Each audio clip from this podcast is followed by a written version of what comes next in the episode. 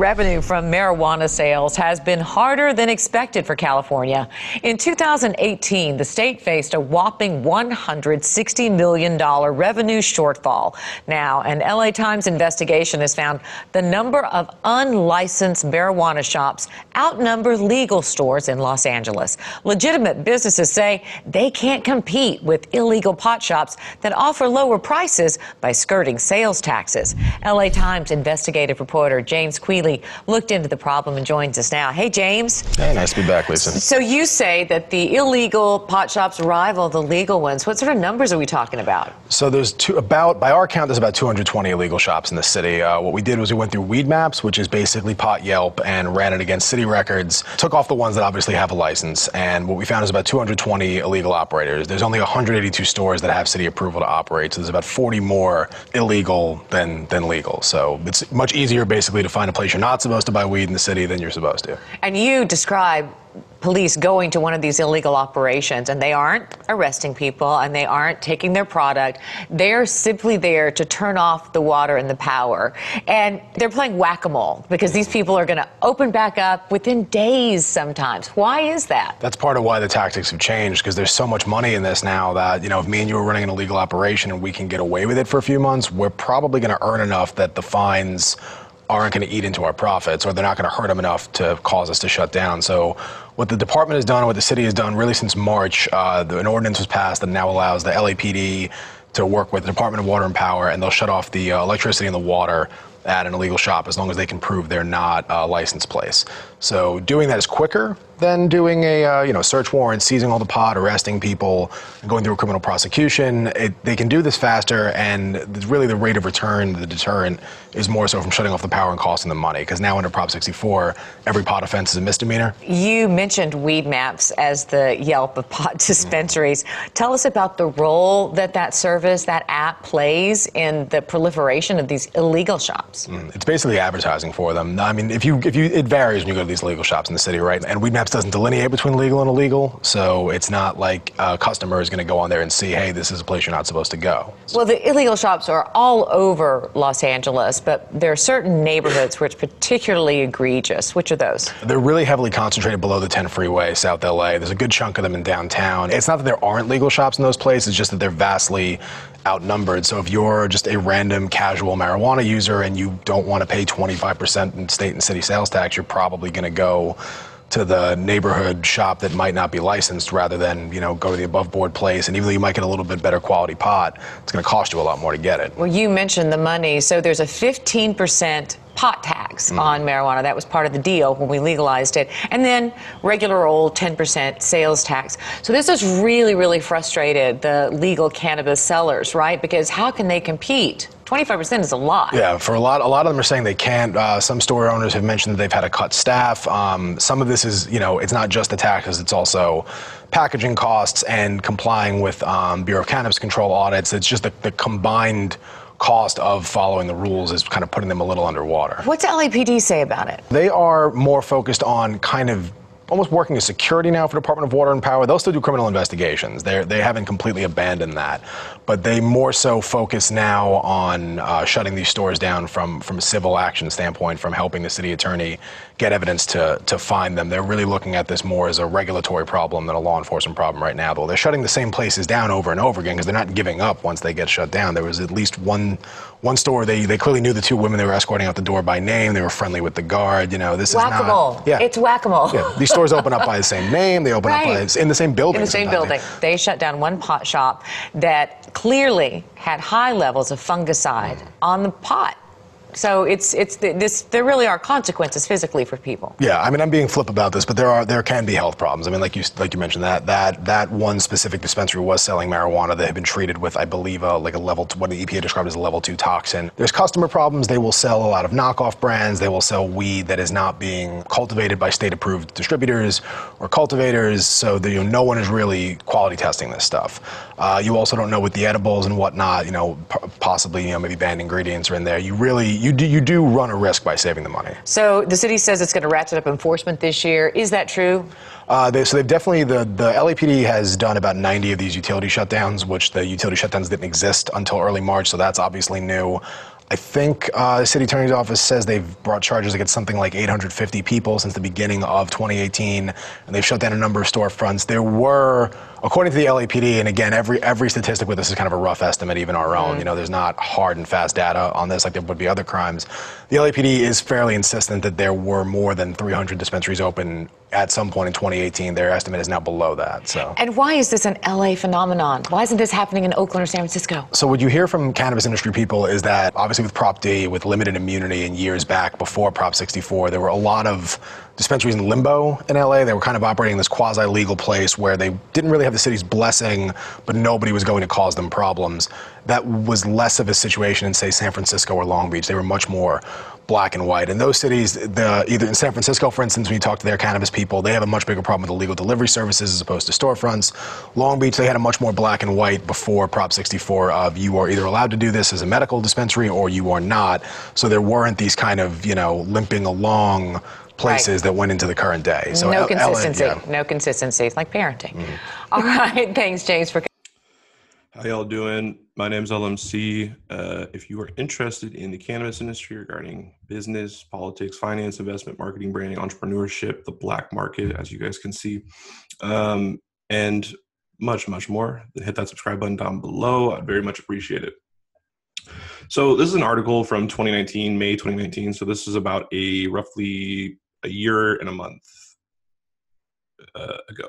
So this this article, this video, um, and it you know it was kind of you know in 2018, ca- cannabis was uh, legalized in uh, LA or in, in I mean in California, excuse me, um, and so you start to see these kind of problems that happen you know in different places in different ways, right? So you see they said at the very end, you know, you have the more of the illegal delivery problem going on um, in San Francisco at that time, about a year and a month ago.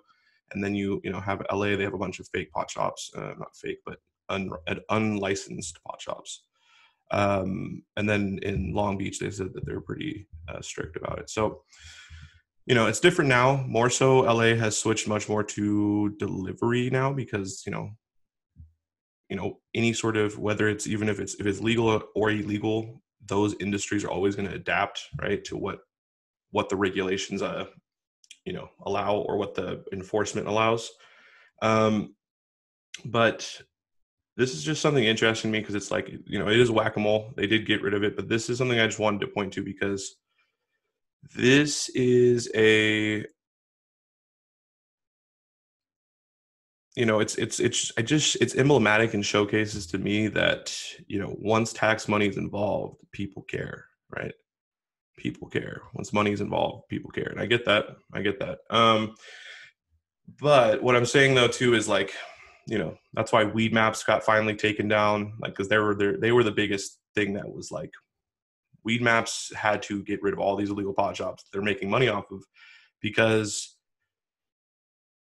you know, because people were reporting them and the FBI finally went in. And the FBI, you know, all this all these resources go to it once once there's tax money being lost, right? And I really just always want to emphasize that. Just remember like that's when it really matters. That's when people really start to care. That's obvious kind of we all know that. But you know, what I wanted to also see showcase too is like how things are morphing. They're, they they also these these cannabis these black market cannabis um, shops are morphing, right? So they, they they're always changing, they're always adapting. Um, you know, it's just like it's just like uh, in China they do this to us where they'll they'll they'll change a a banned substance and they'll change it by one molecule and then that will make it a whole new drug technically and make it legal, right? And so it's a it's a game of cat and mouse. It's like whack a mole, like like like she was saying in this video.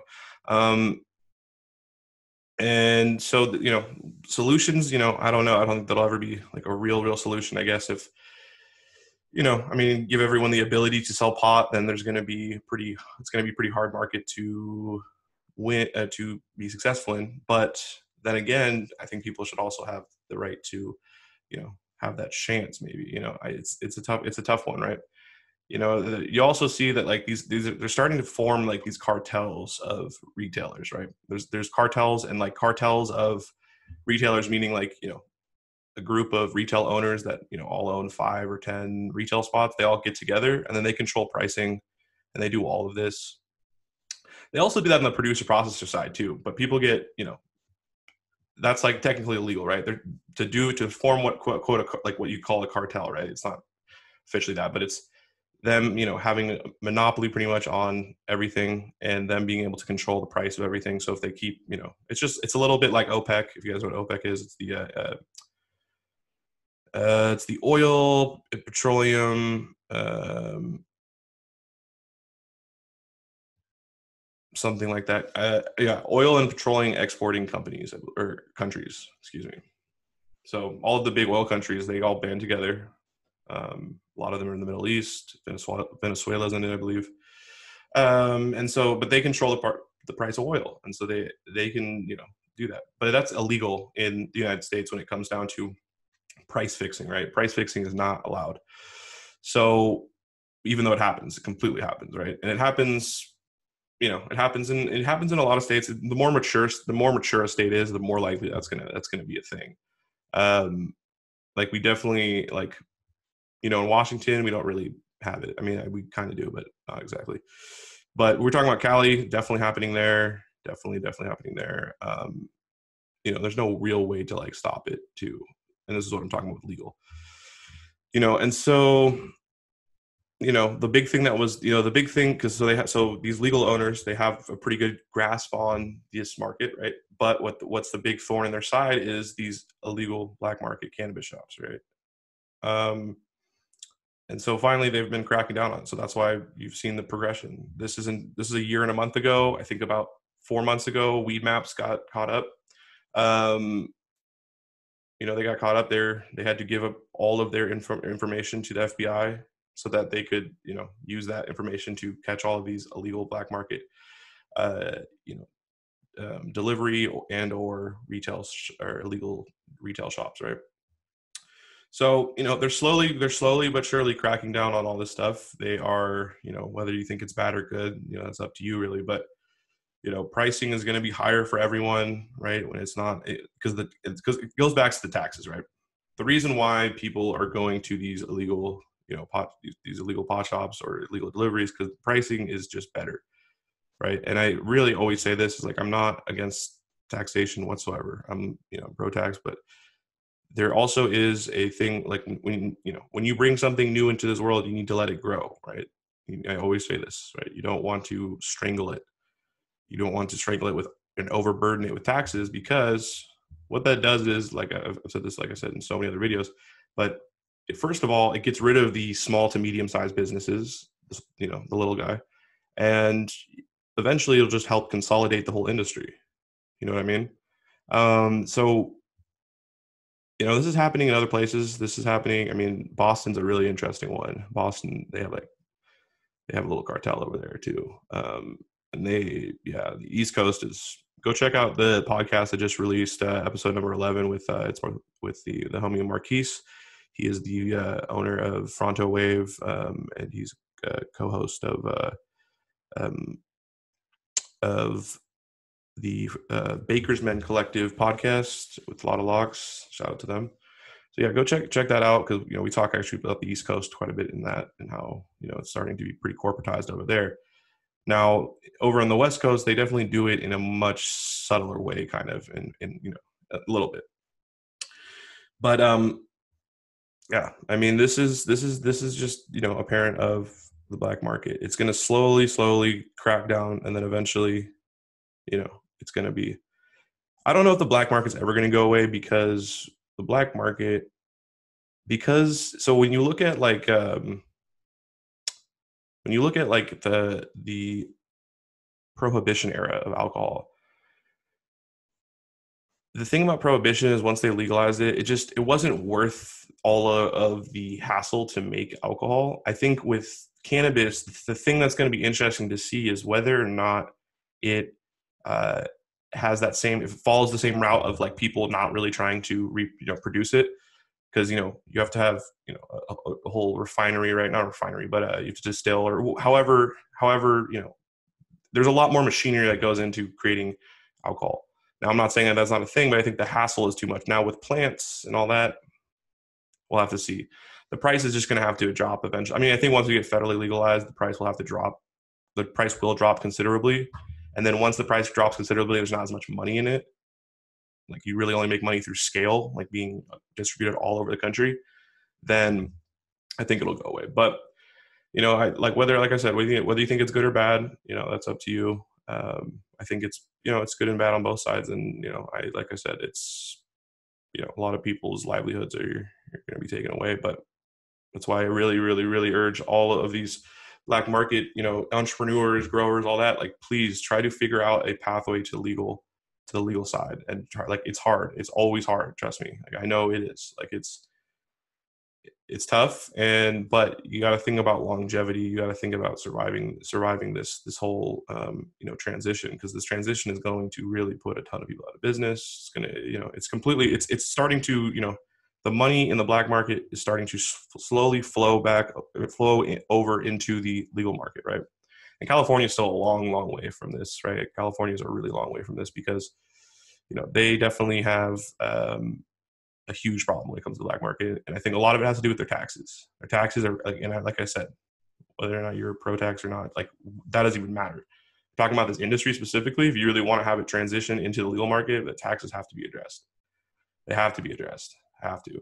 And also some of these cartel people, like these cartel like these cartel like uh you know retail like owners and, and uh, they need to also you know i don't know i don't think you'll ever will be able to like you know do anything about that but I don't know. I just want to make you guys aware of that and educate you guys. I got um, a message from a viewer wants me to cover uh, the secret sessions. These like you know these these black market cannabis, uh, black market um, events that where you know people come from all across the country to you know it's like it's like it's like a farmers market for weed. Um, so I'm going to cover that in the next video. So stick around for that. Um, I'll be posting that actually in like a probably an hour from when this is posted. So, anyways, really appreciate y'all. My name's LMC. Uh, go check out the Frame and Flower podcast. All linked down below. Go follow me on social media. All linked down below. Um, and yeah, definitely, definitely appreciate y'all if you made it to the end of the video. Um, and have an amazing, amazing day. Peace.